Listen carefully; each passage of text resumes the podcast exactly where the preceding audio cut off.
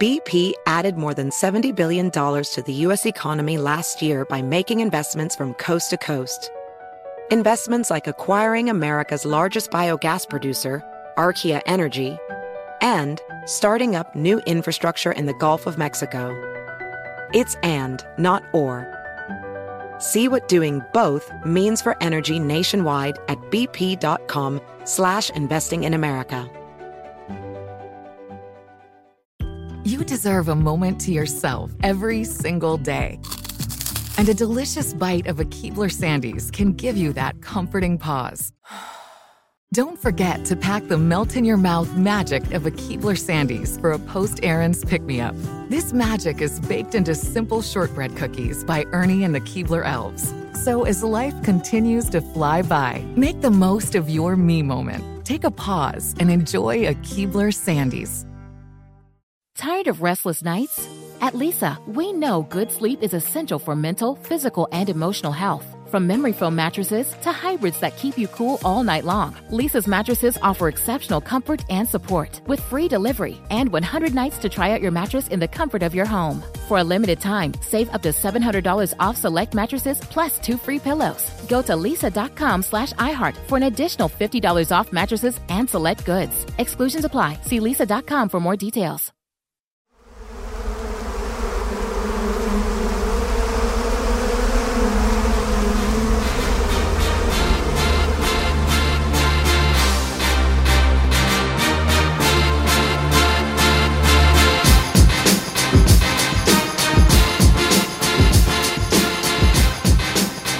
Welcome to another edition of the Hornets Podcast, your podcast with all the notes, quotes, and daily buzz around your favorite NBA team, the Charlotte Hornets. I'm Sam Farber. It is a pleasure and a privilege to have you with us here once again, and a pleasure and a privilege to have Ashley ShahAhmadi, the sideline reporter and host for Charlotte's television broadcast. Been quite the strange year, so we're anxious to talk to Ashley about everything that's been going on compared to a normal TV broadcast schedule. So, Ashley, thanks for joining us here on the Hornets Hivecast. Sam, thank you for having me. I'm excited to talk Hornets basketball. Love it.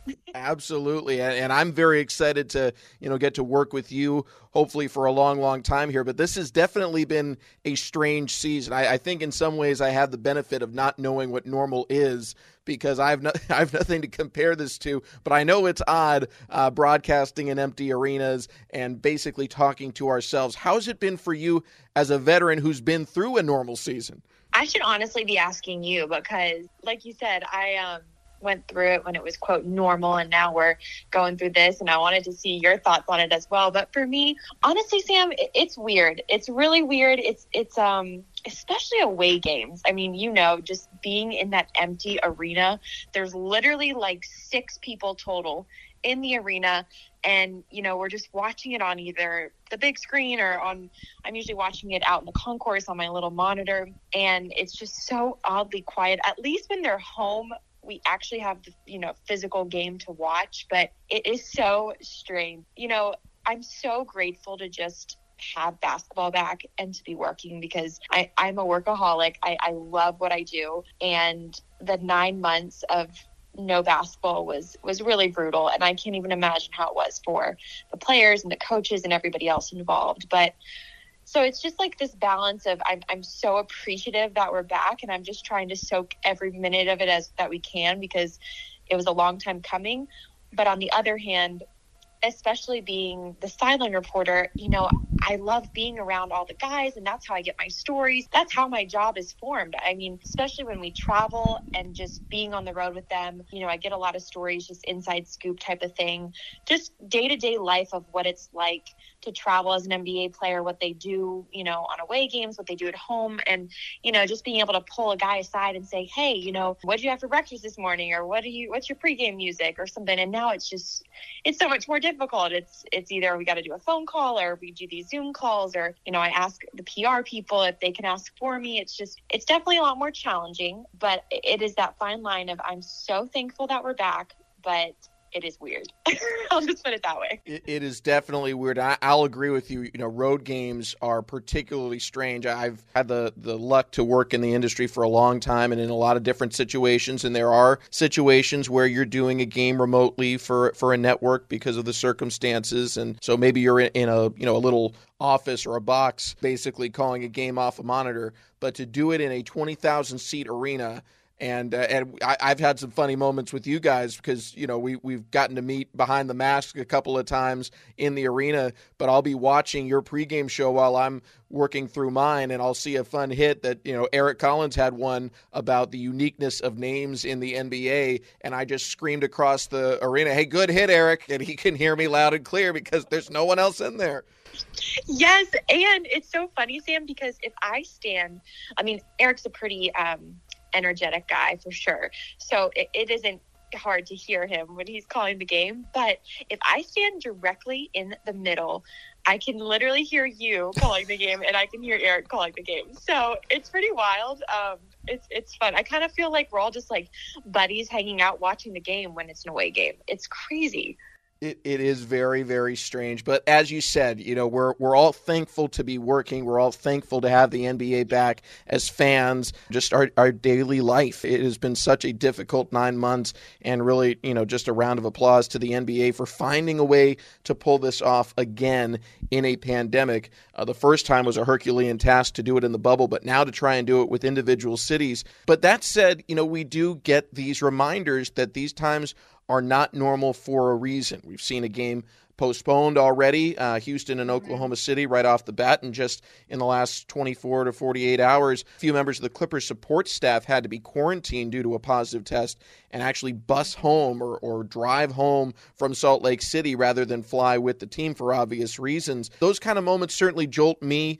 How do they make you feel? Because you know we, we love what we do, we want to do it, but at the same time, this is a very real disease that has claimed a lot of lives and has caused a lot of sorrow and we all have to take it seriously. 100%. It is such a delicate topic because you get kind of involved in the hustle and bustle, at least I do, of like, okay, you know, prep for the next game, especially with this schedule because it's condensed and we have so many games. I mean, we at least have a game every other day, if not a back to back in a week. So it's easy to get so involved in just, okay, you know, what's my next task? What's my next task? But in reality, it is cases like that or, or when a game gets postponed where I do the same thing. I'm kind of like, oh my gosh, like, you know, we the number one priority is just everyone needs to stay safe. We need to get through this season and be safe. And so I, I, do give a lot of credit to Adam Silver, to the NBA, because of all the protocols and how they're doing everything. But it is it is such a real COVID is so real and it's it's devastating and it's just taken the lives of so many, like you mentioned. So it's something that it's not easy to forget, but it's like when you're in just the hustle and bustle of your everyday schedule and we're just going along, it's like you got to step back and realize, you know, of course, we always wear a mask, plexiglass, and it is becoming somewhat of a, a normal thing. But then when you just think about it for a second, I'm like, wow, that this plexiglass is between Dell and I. Like, this is here for a reason, you know, and it just makes me grateful, but also just it's hard to believe sometimes. And I just I can't believe that we're we're going through this season and safety is just the number one priority. And the Hornets have done such a great job. Hornets, the NBA, everybody, just keeping everybody as safe as possible. Ashley ShahAhmadi, courtside reporter and host for the Hornets television broadcast, our guest today here on the Hornets Hivecast. And uh, we, we all certainly can't wait for the day when everyone can be back in the building. We want to encourage all of you to start making your plans now because season ticket packages for the 2021 2022 season are available, and you can guarantee your price right now. For more information, call 704 Hornets or head to Hornets.com to live chat with a season ticket representative.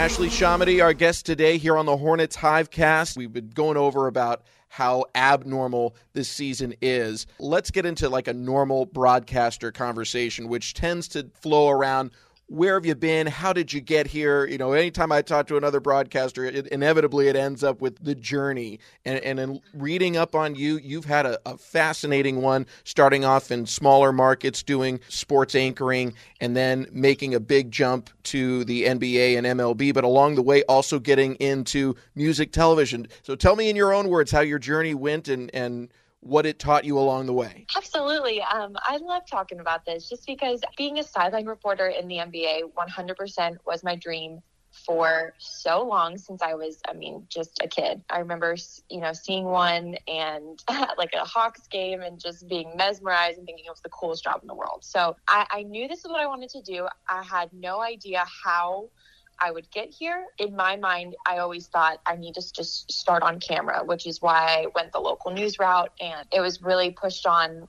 at the University of Georgia, which is where I graduated from. It was just kind of the steps that I thought you were supposed to take. And I really encourage people to do it that way because working in a local news environment is something that is so tremendously hard. But I think everybody should do if they want to be in this business. I mean, I know everyone has a different path, but it just teaches you so much more than just being on camera or, you know, getting that experience. But just working in a newsroom setting is something that I feel like is so important. So I started in Meridian, Mississippi, really small town, um, right when you cross the Alabama Mississippi border. Spent two years there and then spent two more years in Jackson, Mississippi. So total four years there just as a weekend sports anchor covering college football, high school sports. I mean, high school basketball in Jackson, Mississippi is incredible. It's just people go nuts for it. So that was amazing. And then after those four years in Mississippi, I went to Fox Sports South as like a digital host and reporter. And it was really nice because Atlanta is home to me. So being able to go back home and I got to work with the Braves and then, of course, the Hornets, the Hawks, the Grizzlies, they're all under Fox Sports South. And so just getting to experience being at a regional network level was amazing. And then shortly after that, the Hornets needed a host for just their home games. So I started hosting, and then Stephanie Ready, who is such a big I mean, she spent 10 years with the Hornets and she's so loved and she got a really great opportunity. So left like in the middle of the season two years ago now. And yeah, it was kind of like a, my bosses at Fox knew that I wanted to do this eventually. And I was being, you know, it was a little bit of being in the right place at the right time and also being ready. And I, I, was so, so excited and so ready for that next opportunity. So I remember um, I lived in a hotel that first season for like five months. I lived out of like three suitcases. The first question I was like, how do I get all my clothes up here? I literally was like, I can't just put a tie on and call it a day. Like, what am I going to do? So I just packed up a bunch of bags and lived in a hotel, made it work. It was amazing. And then last year was supposed to be my first full season as the Hornet sideline reporter. And then, of course, COVID happened. So this is going to be my first full season, but maybe even next year will be the first full regular.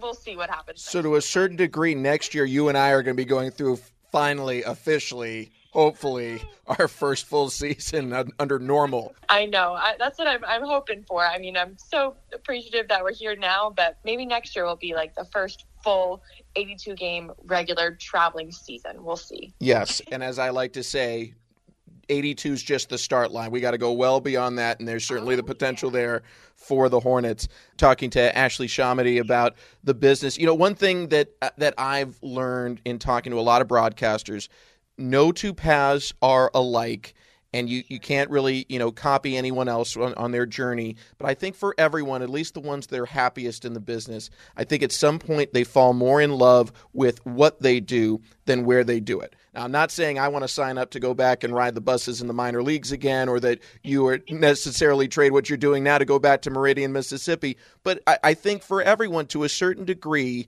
at a certain point you fall in love with what you're doing and the where is not as important even though we obviously love being here in the Queen City and covering the NBA and this fantastic team, the Hornets.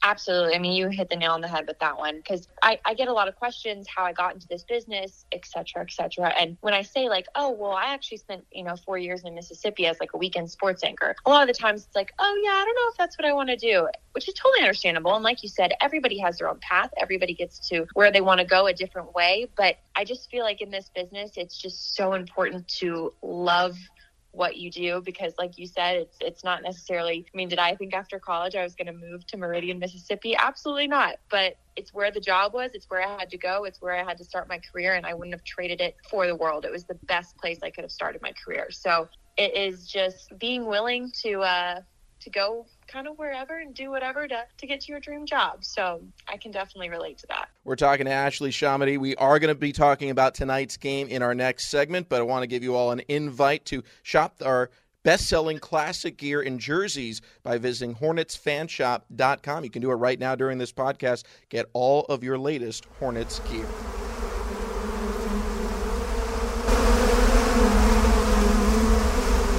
Ashley ShahAhmadi, sideline reporter, the host of the TV broadcasts, does such a great job on Fox Sports South, and we're happy to have her here on the Hornets Hivecast. Ashley, it's game night, a return to Philadelphia. Uh, it is very weird that we don't get to be there in the building, but we're lucky to cover it. What, what's one trick you've picked up now in the grand total of four road games on how to cover a road game as accurately and best you can, despite the fact that we can't travel? So, one trick is definitely, which I took for granted last year, the stats person. So, luckily, there is still this wonderful lady who will come and bring us box scores on home games, and she's amazing and she gets it to all of us, even though we're all spread out. She's wonderful. But of course, on away games, just us in the building. And so, courtside.nba.com has become my absolute best friend. It's just like live up to date box scores of what's happening in the game. And so that's been the biggest trick thus far, just keeping up with